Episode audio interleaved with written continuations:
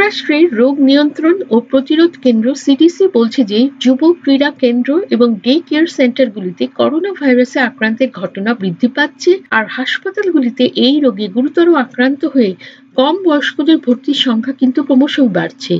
এ বিষয়ে voice of আমেরিকার সংবাদদাতা মারিয়ামা ডায়ালো তার এই প্রতিবেদনে জানাচ্ছেন যে করোনা ভাইরাসের ভেরিয়েন্ট অর্থাৎ কোভিড উনিশের নতুন যে প্রজাতিগুলি আসছে সেগুলি কিন্তু এই আক্রমণের জন্য দায়ী।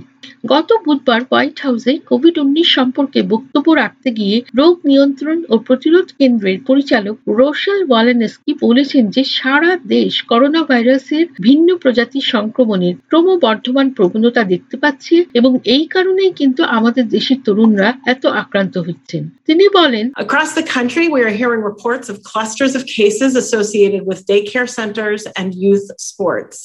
Hospitals are seeing more and more younger adults, those in their 30s and 40s, admitted with severe disease, with 52 jurisdictions now reporting cases of variants of concern. দেশ জুড়ে আমরা ডে কেয়ার সেন্টার এবং যুব ক্রীড়া কেন্দ্রগুলির সঙ্গে যুক্ত কোভিড সম্পর্কিত প্রতিবেদনগুলো শুনছি হাসপাতালগুলি আরও বেশি বেশি করে কম বয়স্ক মানুষদের ভর্তি করছে এবং দেখা যাচ্ছে ত্রিশ থেকে চল্লিশ বছর বয়সীরা এই রোগে গুরুতর আক্রান্ত হয়ে ভর্তি হচ্ছে যে সমস্ত তথ্য পাওয়া গেছে তা থেকে কোভিড একটির ভিন্ন রূপ সার্স কোভিড টু এর ক্রমবর্ধমান প্রবণতা দেখতে পাচ্ছি। বান্নটি অধিক্ষেত্র থেকে এখন এই ধরনের সংবাদ আসছে। অত্যন্ত সংক্রামক B one point one point seven ভাইরাসের উদ্ভব যুক্তরাজ্যে হয়েছিল এবং এটি যুক্তরাষ্ট্রের প্রচলিত কোভিড উনিশের একটি ভিন্ন রূপ অথবা স্ট্রেন যা তরুণ আমেরিকানদের মধ্যে আরও সংক্রামক হিসেবে দেখা যাচ্ছে।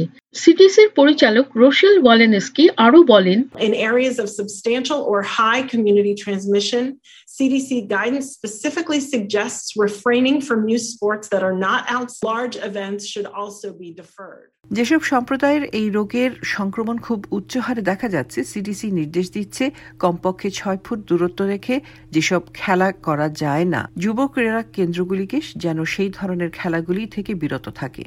একইভাবে বড় যে কোনো ইভেন্টগুলিও পিছিয়ে দেওয়া উচিত।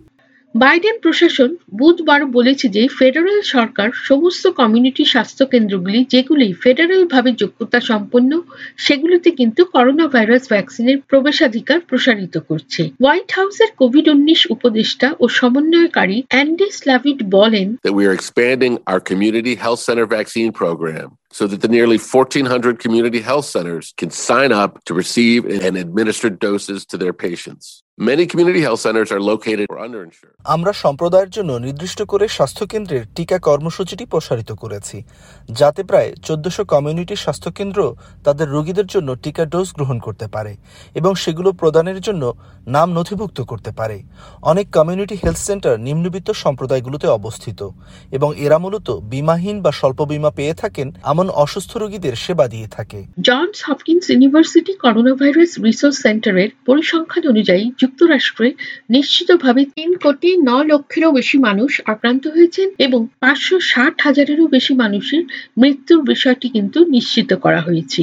বুধবার পর্যন্ত স্লাভিড বলেছেন, টিকা কর্মসূচি যে গতিতে এগোচ্ছে, তা নির্ধারিত সময়সীমার থেকে এগিয়ে রয়েছে দশ কোটি আশি লক্ষেরও বেশি আমেরিকান ভ্যাকসিনের কমপক্ষে একটি ডোজ কিন্তু পেয়ে গিয়েছেন।